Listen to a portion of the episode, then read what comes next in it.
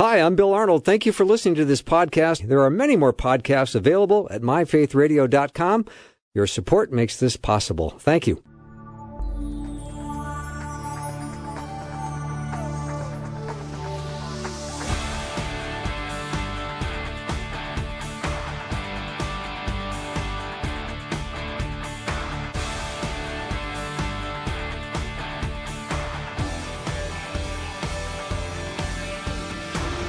And a warm welcome to the afternoon show. I'm Bill Arnold, and every two weeks is just not enough for this segment. I like to call at least two Jews and a Gentile.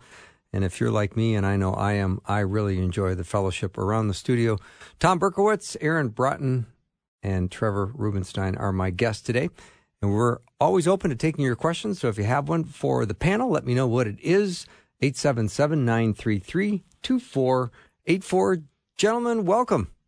Thank you for having Seems us. Seems like we yes. just did this. yes, it does. But yet it's been two weeks, so here we are Looking again. forward to it. Yeah, so time I gotta, flies when you're having fun. it does indeed.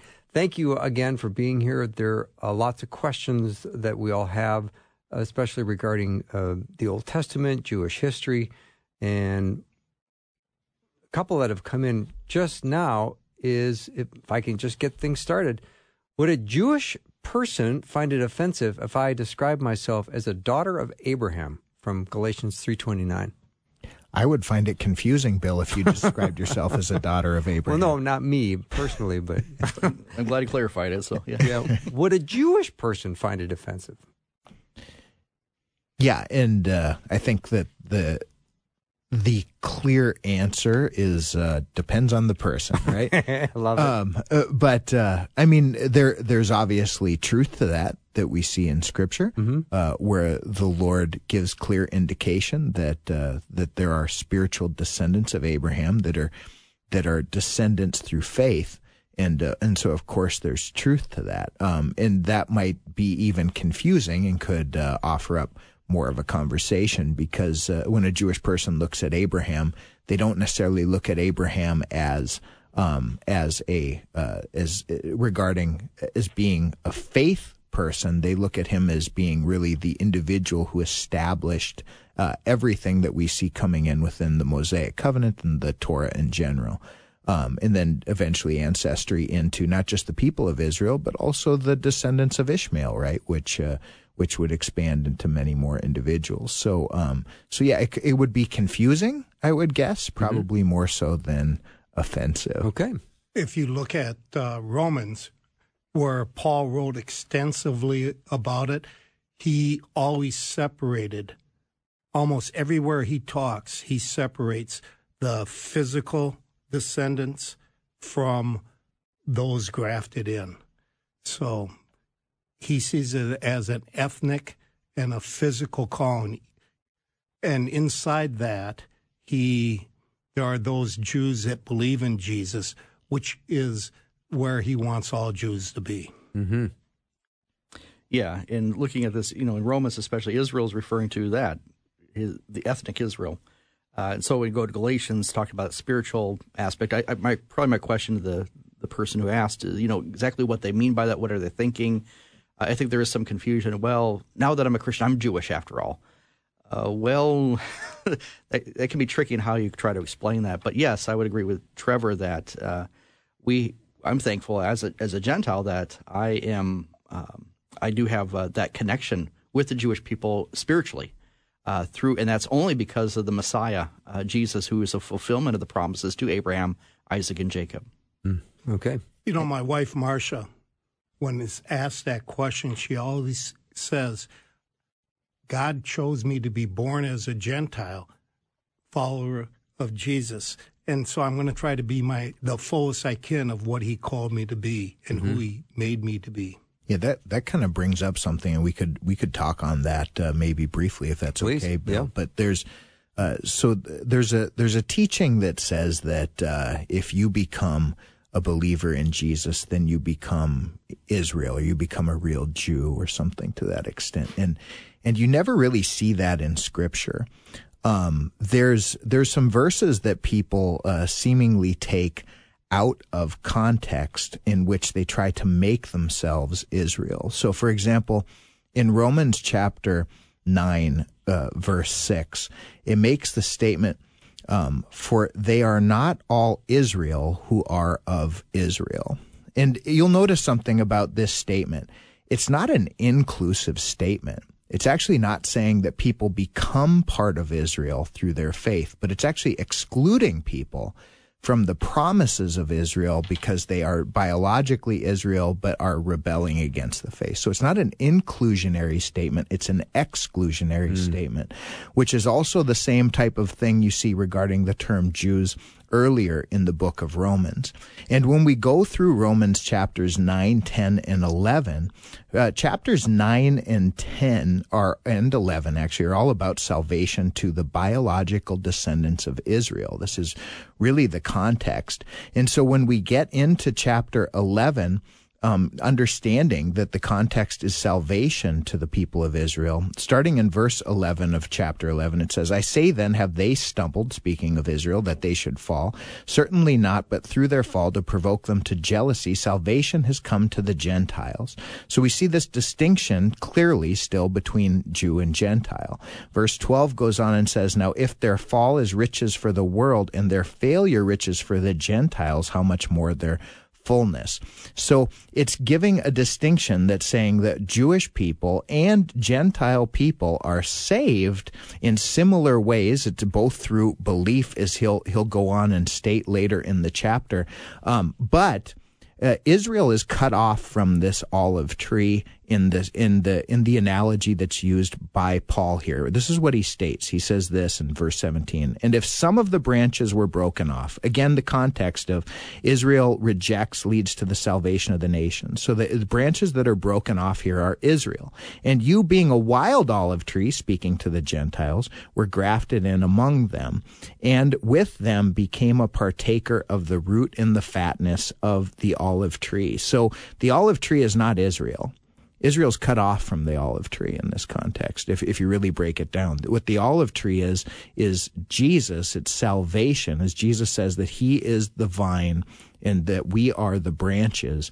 And so what what they're what people are cut off from is Jesus, Jew and Gentile alike, in unbelief. But what people are brought into is Jesus. And so really, when someone becomes a believer, they don't become Israel they they become united completely in Jesus, but it, there's a distinction mm. still. So right. good, thank you, Trevor. I, I, think what they take is uh, from Romans two twenty eight. It says, "For no one is a Jew who is merely one outwardly, nor is circumcision outward and physical." But a Jew is one inwardly, and circumcision is a matter of the heart by the Spirit, not by the letter. So they take that as saying those who believe in Jesus are really the spiritual Jews, but they need to keep reading. And they're cherry picking a couple verses out because in 3 1 says, Then what advantage has a Jew, or what is the value of circumcision? Much in every way.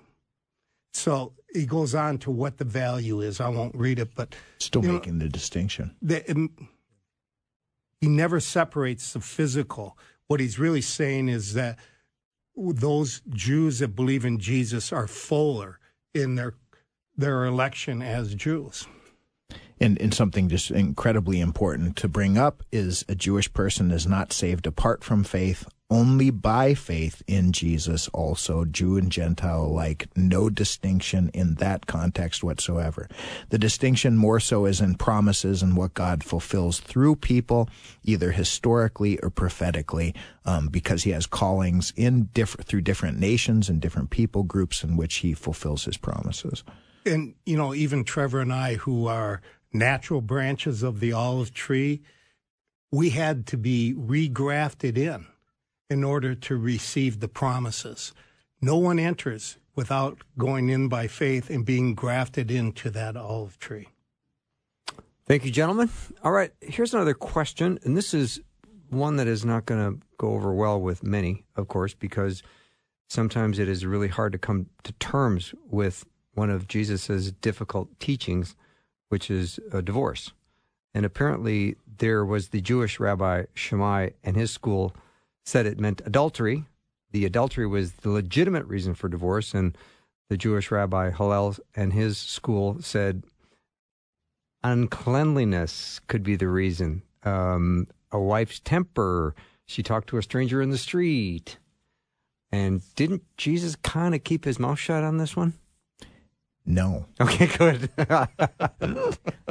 um, let, let me let me introduce this, and I'm going to pass this off. So, so the argument is based on Deuteronomy chapter 24. Okay.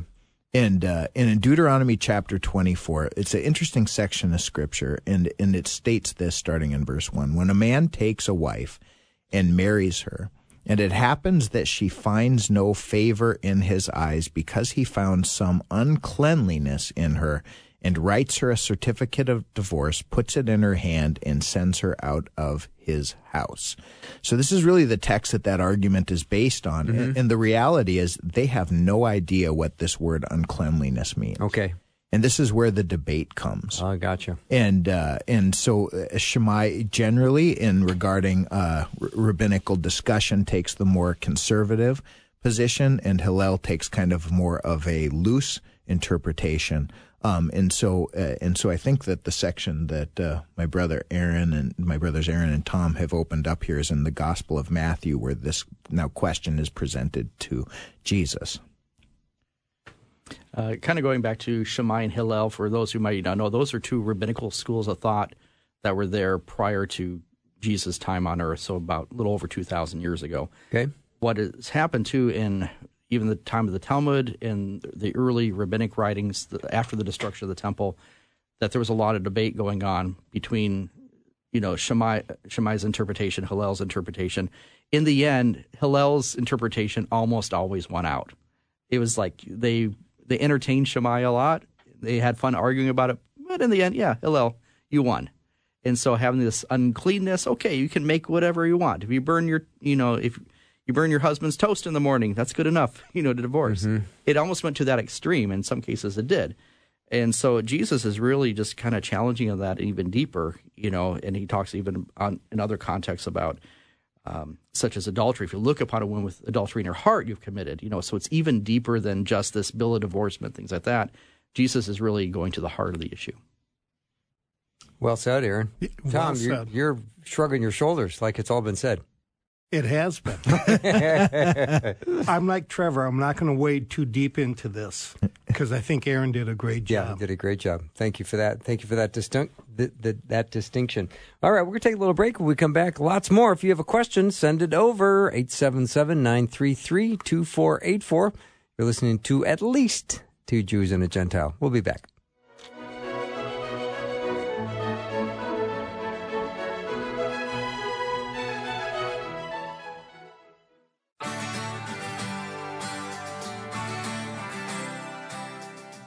Thank you for tuning into the show today. It's at least two Jews and a Gentile. I've got Thom, Aaron, and Trevor as my panel today.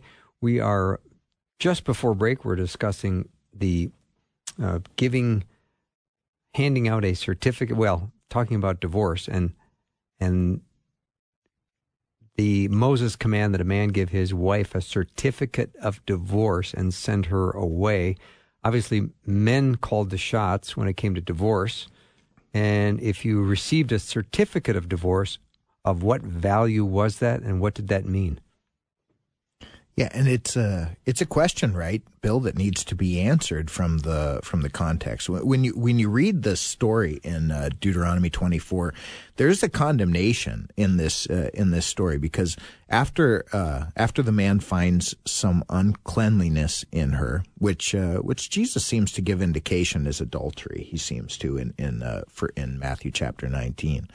Um, but if he finds this uncleanliness in her and writes her a certificate of divorce, um, that he then sends her away with it. And in verse 2 it says, And when she has departed from his house and goes and becomes another man's wife, if the latter husband, so this is the individual that gave her the certificate of divorce, or excuse me, th- this is not. This is the latter husband, the second husband. If the latter husband detests her and writes her a certificate of divorce, puts it in her hand and sends her out of his house, or if the latter husband dies and took her as a wife, then for her former husband to divorce her must not take her back and be his wife after she has defiled after she has been defiled, for that is an abomination before the Lord. So the actual condemnation um, that's given in this section is not at least stated here within the divorce itself, the condemnation has to do with then if that divorced individual marries someone else to take them back.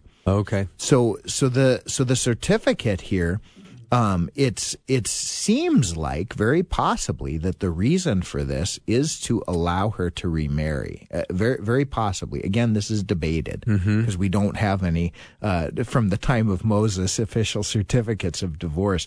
But um, but that seems to be the reasoning because why does she need it and not him? Because if it allowed him to remarry, then he would need a certificate. He would need some kind of justification. But that doesn't seem to be the problem. The problem is what about her? Mm. And uh, and so possibly, uh, you know, the the other the punishment for adultery is often murder. So so this is a this is you not murder. I shouldn't say that. It's not. It's justifiable, I guess, according to the to the Mosaic covenant. But it would be stoning, right, for an adulterous person. So so this is actually giving mercy in the context of some form of uncleanliness, which is seems to be interpreted as a form of ad- adultery.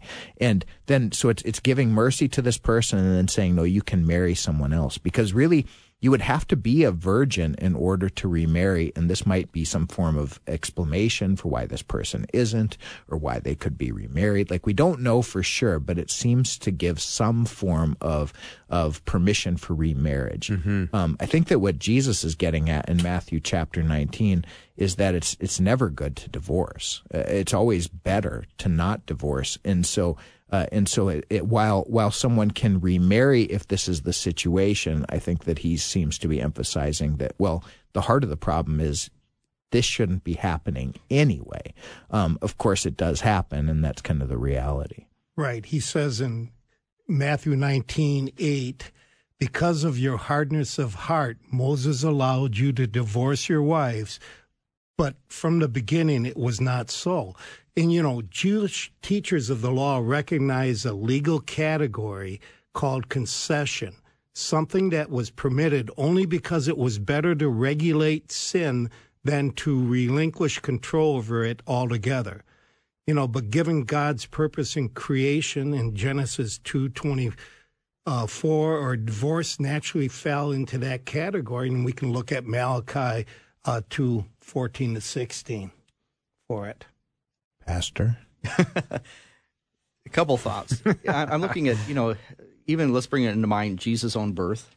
When Mary and Joseph found out, when Mary found out she was a child, she tells Joseph what it'd be to fly on in the wall in that room in that conversation. You know, um, we know that Joseph had all kinds of um, struggle with that. He was even minded to put her away, uh, divorce her privately and we have to kind of understand this that in the Jewish perspective, even today, uh, especially in Orthodox Judaism, that it is the husband who takes the wife. You know, that is who marries. Even when a ring is given, for example, the ring is interesting. Uh, uh, we have a ring ceremony in most weddings. And uh, in Jewish customs, you put a ring on the index finger, which, interestingly, if you count your number of hands, that's your seventh finger. Um, and I actually was interested. I talked to a friend of mine in Israel actually said, "Well, why do we do exactly that? What's the meaning of that?" And the, this was a rabbi's response. He says, "We do that because it's the seventh commandment: Thou shalt not commit adultery." Hmm. And so when she takes it in, and especially in an Israeli wedding, you take that ring and you kind of show it off. Look at, I got a ring, wedding ring on my finger. Anyways, it's a public saying that I'm going to be faithful to my husband. And so, anyways, it's, it's kind of interesting to see that. Now, whether she realizes that or not, that's just a rabbi's interpretation. You'll probably have a hundred rabbis with 200 explanations, but nonetheless, that's, I thought, a good one uh, of that. In Joseph's case, he's wanting to make, not make her a public example, which he could have. By Judaic law, he could have put out, you know, kicked on the street corner and they could have stoned her, you know, legally, uh, according to the law, but he didn't, which tells us a lot of his character and so that fact that she was not. No, here's here's the thing too, and um, in again Orthodox society in Israel as well, there is um, uh, to get a divorce, a woman cannot divorce her husband. only the husband has the authority or privilege, whatever you want to say, to divorce her. And so there are court cases even now that are pending for years that the husband will not give up his wife. So I'm just looking at some practical examples, kind of in looking at these texts. That's re- really interesting, Aaron. I think we've kind of circled this. Okay. Yeah. All right. Here's another question that's come in from a faith family uh, member. Is it true that sometimes the inheritance in the Jewish culture was given while the father was still living? So is it so awful that the prodigal son was so bad in asking for his share of the inheritance? Is that something that, that was happened in Jewish culture? I think it was motivation. In uh, Prodigal Son, what he was asking his father, I wish you were dead, so give me my inheritance. But if a father wanted to sh- share or give his inheritance, he could do that voluntarily. Like David gave Solomon the throne while he was still alive to settle an issue with his brother that was kind of grabbing the throne and wasn't lawfully given. So, yeah, you can, a father could give his property, but if you ask for it, you're saying you're as good as dead. Mm-hmm. All right. Was being a true prophet a high stress job? I mean, Thinking, according to yeah. Deuteronomy 13, um, a couple t- signs of a true prophet is you you must not direct people to follow other gods, and whatever the prophet says, something about a future event, those events must come to pass. Yeah. Other, Yeah, your, otherwise. your life is on the line. so to It seems that way, doesn't it? yeah. Uh, I guess that you would have to be pretty confident of your you position. wouldn't would. you? Yeah. Um, and uh, and not just not just stressful in that, I guess. Uh, when we read the words of Elijah, right, uh, is uh, is he was often confronting um, the kings of Israel, uh, and he, he makes a statement in in First Kings chapter uh, nineteen, verse ten. He and he says, "I have been very zealous for the Lord God of hosts, for the children of Israel have forsaken your covenant." Torn down your altars and killed your prophets with the sword. I alone am left, and they seek to take my life. Isn't that interesting? To where uh, if you if you appease the people, then God instructs you to be killed if you're giving false prophecy. But if you appease God, then the people want you killed. Um, I, I- I think that that probably is the definition of a stressful job. I would assume. All right, let's talk about Jeremiah 28 a little bit. You've got Jeremiah told the leaders of Judah that the nation would be conquered by Babylon. But then along comes Hananiah, and, and he stood up and said that the Lord had given, a, given him a different message and claimed that Jeremiah was not a true prophet. So here we go. Here's a great illustration, perhaps, of, of what happens. Jeremiah told Hananiah that within a year, Hananiah would be dead. And within the year, he died. Right. Jeremiah's biggest uh, opponent wasn't uh, the people, it was other prophets. It was false pro- prophets. And I think that goes to Jesus' Sermon on the Mount in Matthew 24. Many false prophets will arise, and they're going to be doing things in my name. And I think he meant Jewish false prophets. I don't think he was talking about Gentiles. So you're always, if you have truth, you're always going to have a lie that's going to come up and work against it.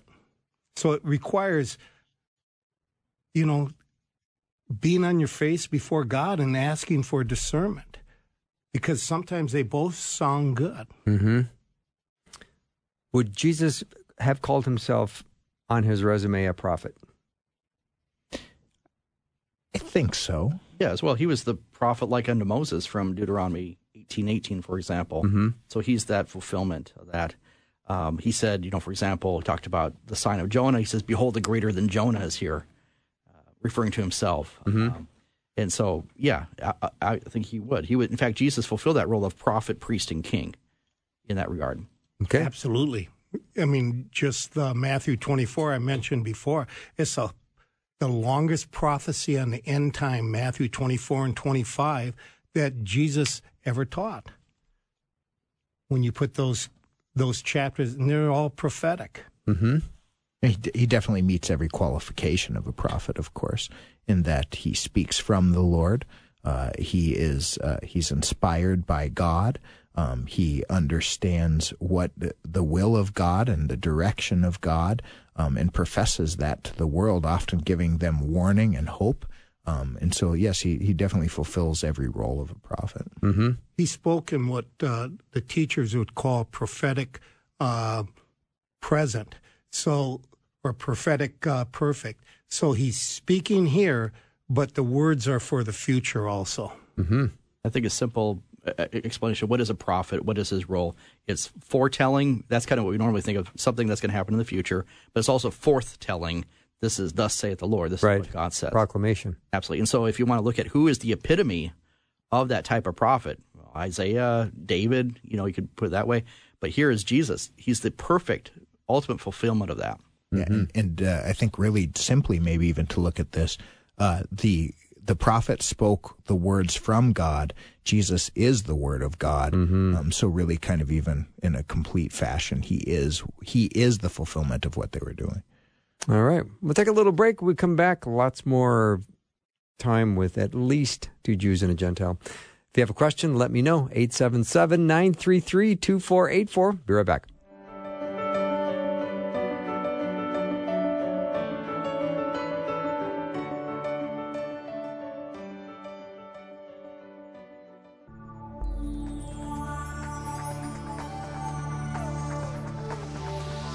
It's the afternoon show with Bill Arnold. Prime time, drive time. Let's get it started. Jump in your car. What's for dinner? It's the afternoon show with Bill Arnold. It is time for more of At Least Two Jews and a Gentile. Thom, Aaron, and Trevor on my panel. And we were just talking about prophets in the Old Testament. But did you guys know that I was going somewhere with this? Because I want to talk about prophecy in the New Testament. Is that uh, is that a gift that's still alive and well? Oh, that's a fun topic. Only one of the most controversial topics in Scripture, but why not? Let me start off by making it a little bit less controversial. Thank you, right? Trevor. Let's, let's start with You're that. such a peacemaker. Yes, that's, he that's my job. So, uh, so, so let's look at this. So, in in Deuter, uh, or excuse me, in the Gospel of Matthew, actually, in verse uh, in chapter twenty four, um, the people are looking at the temple, right? Um, and and they ask they ask Jesus, you know, they ask him, uh, "Do you see how magnificent this temple is?" In in verse one, and, and Jesus goes on and says, um, "Do you not see all these things? Assuredly, as I say to you." Not one stone shall be left here upon another that shall not be thrown down. Uh, This is this is such a important scripture that is vastly overlooked if you're not a Jewish person looking Okay. to reach Jewish people with the gospel. Because according to um, to Amos chapter three, I believe verse seven, it states that God does not do anything without first revealing it to his servants, the prophets. And there's the Lord historically always with the people of Israel, he gave them a contemporary prophet in order to warn them about the things that were going to happen so that they would turn to the Lord ahead of time. And so, in this context, this is fascinating because the temple is destroyed eventually in 70 AD. So, this is about 40 years after the time of Jesus' ministry.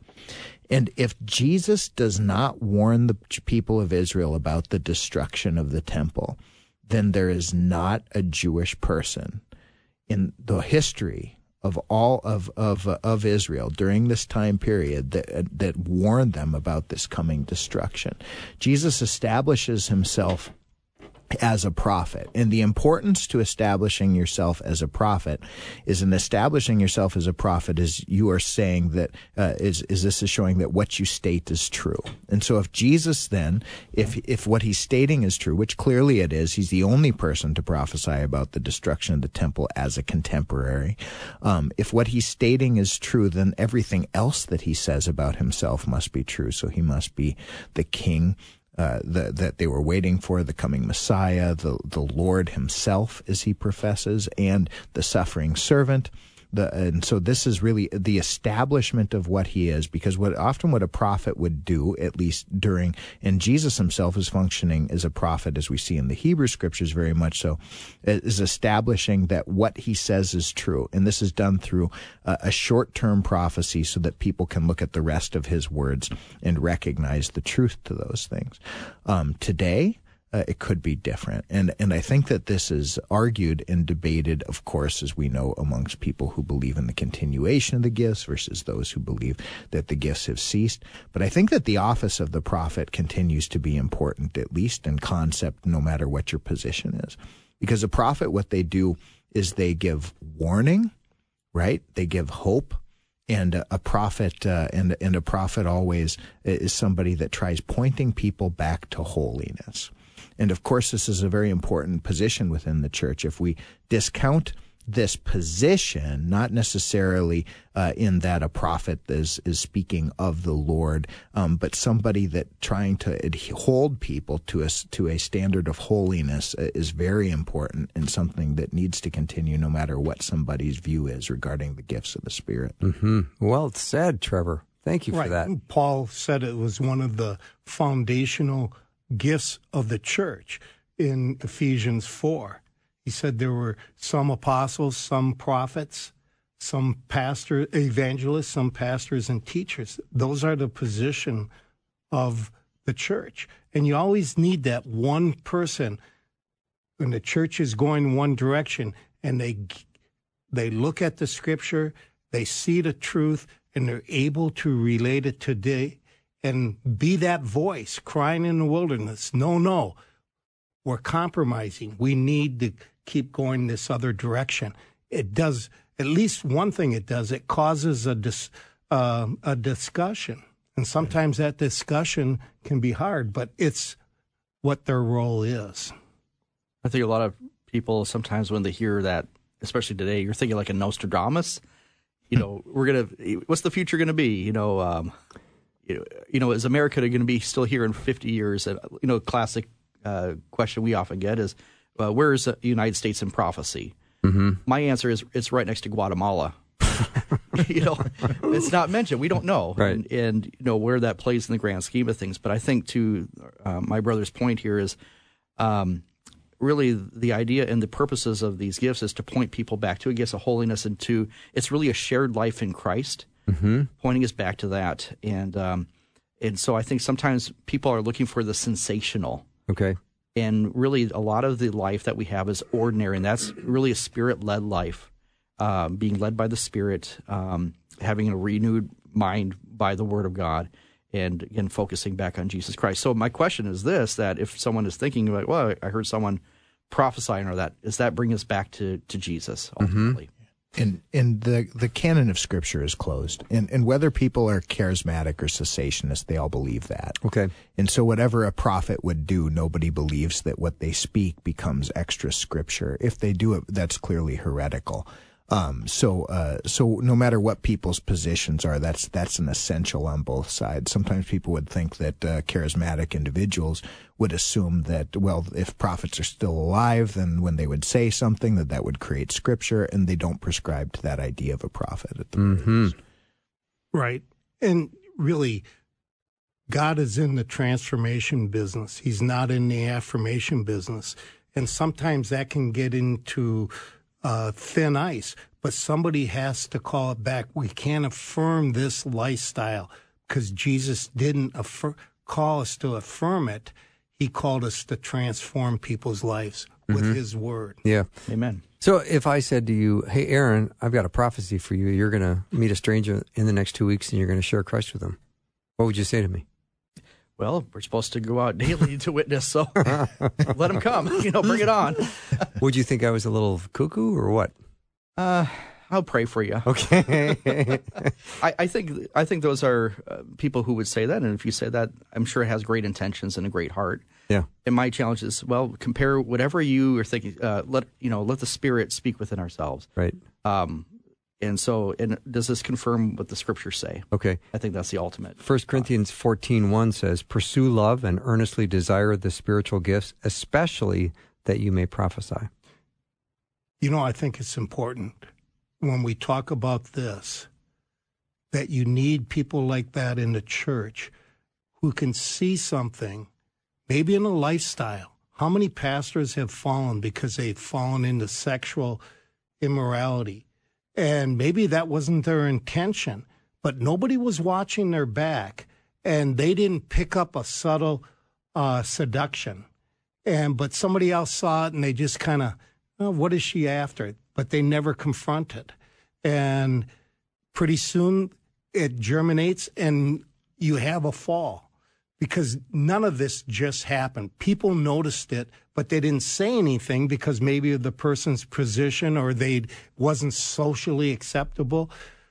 But I can tell you, my wife and my daughters are much more perceptive in some areas like that than I am. I mean, I'm clueless. It just passes over my head, but they're not. Yeah. And did they raise the red flag? I wish you would have told me you were clueless before I booked you on the show. Well, Bill, it's one of the things you just learned in live radio. Yeah, Okay, and, and Bill, so. if you di- haven't recognized that by now, maybe you're close.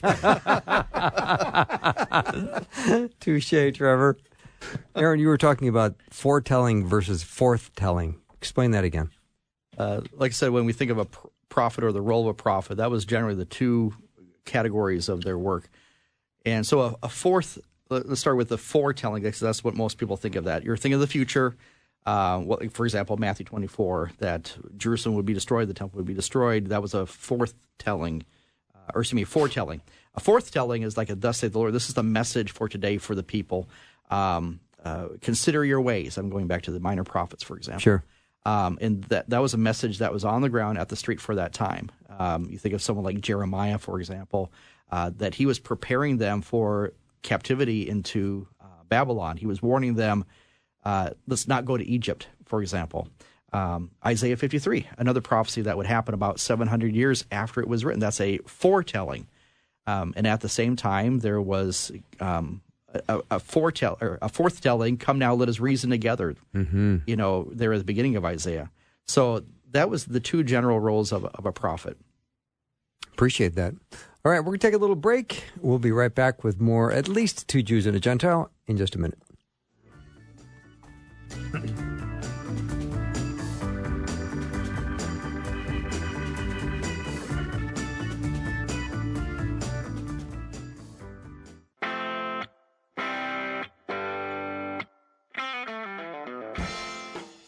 Welcome back to the show, at least two Jews and a Gentile. I have Trevor, Aaron, Thom. We are uh, open to your questions, 877 933 2484. So, if you were given six months to preach on any book in the Old Testament, what would you gravitate towards and what would animate you more than anything else? That's a good question. Say that one more time, Bill. Well, if you had six months to preach from a book in the Old Testament, what book would it be? Why? And what animates you about that book? Everyone's looking at the pastor. Well, we're looking at you, yeah. yeah, that's okay. Uh, I tell you what, I, I tell my people a lot that my favorite book of the Bible is the one that I'm in right now. And so just having a love for the Word of God, you know, the Word of God is inspired, God breathed.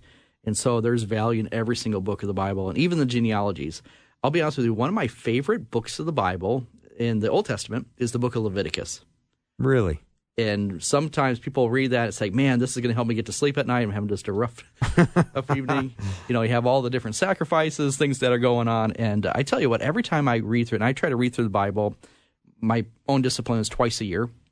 But whenever I get to Leviticus, I just love it. I love to just slow down. And I think um, one thing that's really interesting is that in the middle of Leviticus, here's here's just one one reason, mm-hmm. uh, among many. In the book of Leviticus, which is kind of the center of the Torah, the Torah is the first five books of the Bible. Uh, that Leviticus in the center, but the middle of that section is actually has to do with the laws of the lepers. And probably for some people, say, okay, this is really boring me. You know, why am I listening to this? Well, here at Two Jews and a Gentile, we're tackling Leviticus. So, but here's here's the thing: is this that in the midst of going back to Genesis, and you see the fall and the sin that's passed along um, uh, all people, you know, that we deal with. Well, how can we be right with God? That is the big message of the Torah and really of Leviticus. How can someone be right with God? And in a sense, we are all like that leper. Lepers, when they were identified, they were kicked out of camp. Think of like Miriam, the sister of Moses, for example. She was taken without the camp for about a week, you know, as the story says. But really, that middle section of Leviticus t- deals with that. How does that happen? In order to be, for a leper to have been cleansed, they had to have been identified by the priest for mm-hmm. that total cleansing. And what happens right after that, it leads right into the middle of Deuteronomy or Leviticus. Right after that, you'll deal with the Day of Atonement. And so, and then you lead a little bit later on the Feast of Israel, see God's plan of redemption on a yearly cycle, for example. But here's the one thing, and I'll leave it at that. I'd like to hear what these guys have to say too, is that when you see the priest that declared the leper healed and cleansed, you don't actually see that actually acted out until Jesus heals the lepers and he says, Go show yourselves to the priest. First mm-hmm. time, at least recorded, that we know of that that's happened since the time of Moses. Wow. Great example. Wow, that's really Great interesting. So let's go Leviticus. All right. yeah, I love that, Aaron. Once again, Aaron humbles me. Yeah, no kidding. I mean, I'm really proud of the fact that I every year for the last 40, hmm. 41 years, I run th- I read through the Bible from cover to cover, in addition to all the studying I do. So not only can he speak Hebrew, he's twice as holy as I am. I, mm-hmm. I don't know. Well, the book Well, I've I'm, been I'm named after the high priest, you Yeah. know, but I had nothing to do with the golden calf. That wasn't me. the book I've been focusing on is Daniel. And from this point of view, the theme of Daniel to me is how to keep kosher in a non kosher world. And I'm really focused in on Daniel's prayer life. I mean, in Daniel 10, he was fasting and praying, and he started a war in the heavens. And that's what I want to be able to do. How did he keep pure for 60 some years? He, he came there as a 15, 16 year old kid. And when Daniel 10 was, he was about 85 years old. How did he keep so holy? And he f- provoked kings to jealousy. He provoked uh, his colleagues to another form of jealousy. Let's kill him. Let's get rid of him because he was holy. And whenever there was sin in the camp, they called Daniel to straighten away. I want to learn how to live like Daniel. And, you know, when he was praying in Deuteronomy 10, he knew because two years before, he was given the vision of when the Messiah was coming, and he knew he was going to be dead. Yet he remained faithful and continued the, to pray, and he started a war in heaven. Love the guy. Hmm. Thank you for that, Thom Berkowitz.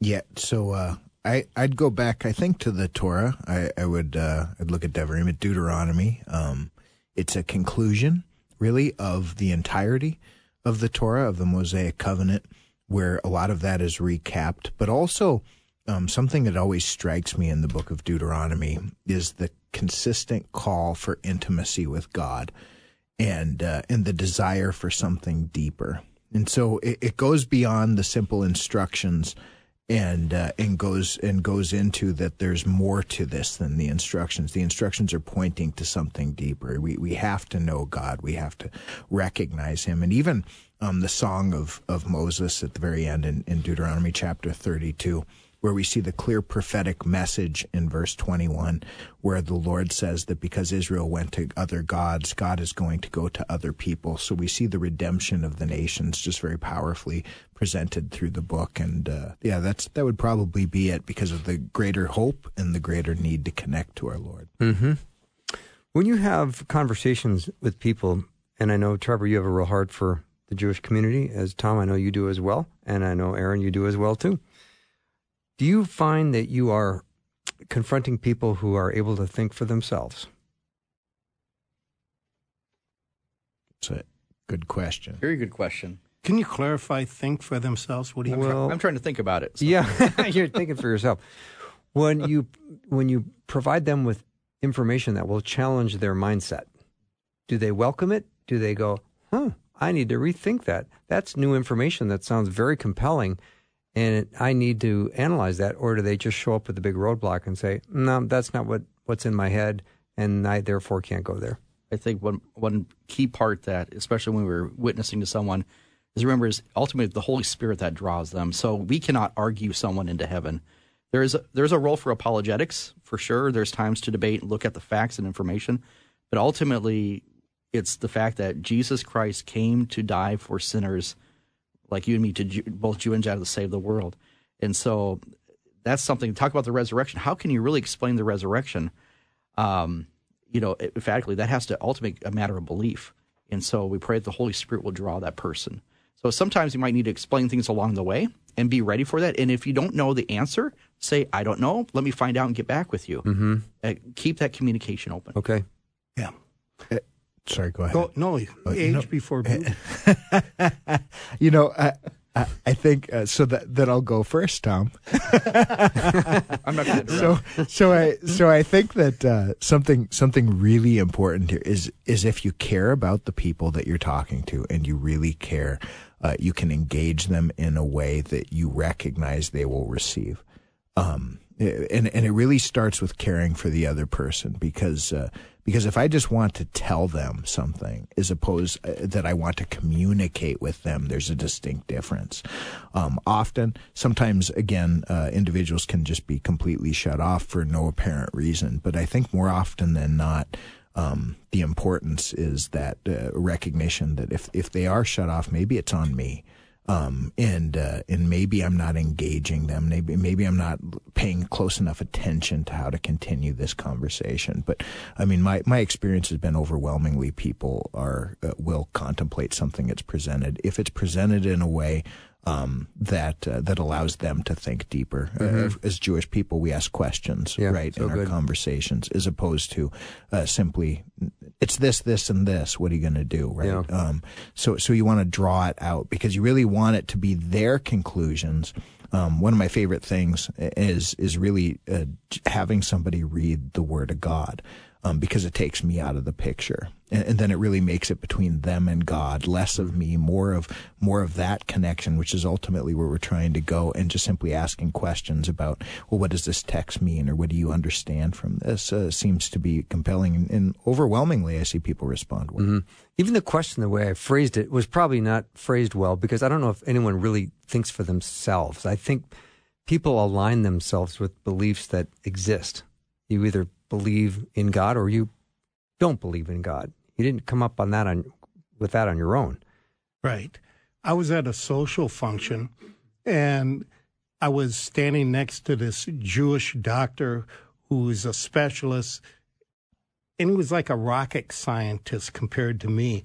But I overheard some of the things he was saying. And everybody went and watched the, I think the World Series was on. So I said to him, I, I couldn't help but hear that your daughter is coming back to Orthodox Judaism. Are you there? He said, No, I'm not. In fact, I'm secular, moving that way. And he said, How about you? And I said, Well, I'm a Messianic Jew. And he said, What's that? I said, I believe that Jesus is the Messiah. And the next question he asked me is one of the few that really floored me. He says, So, what do you think about the book of Revelation? Because you're the expert now. so I said, You know Revelation? He said, No, no. I said, Well, tell me, why would you ask a question like that? And, you know, so we just take a, Yeah. I don't want to fall into that mousetrap, but, you know, Yeah. just keep the conversation going like Trevor and like Aaron said. That's See good. where it's going. It's not about me, it's about them. Amen. Ask good questions. Gentlemen, thank you once again for another uh, great time of fellowship and uh, being in God's Word together. Thank you very much. That's all the show we have for tonight. Uh, thank you for uh, joining me and listening and to the program and supporting Faith Radio. My guests today have been Thom Berkowitz, Aaron Braaten, and Trevor Rubenstein. That's our show. Have a great night. I'll see you next.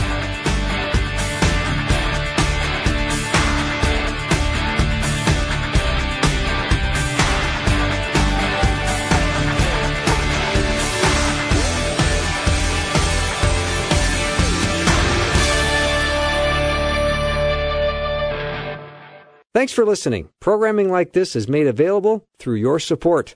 Information available at myfaithradio.com.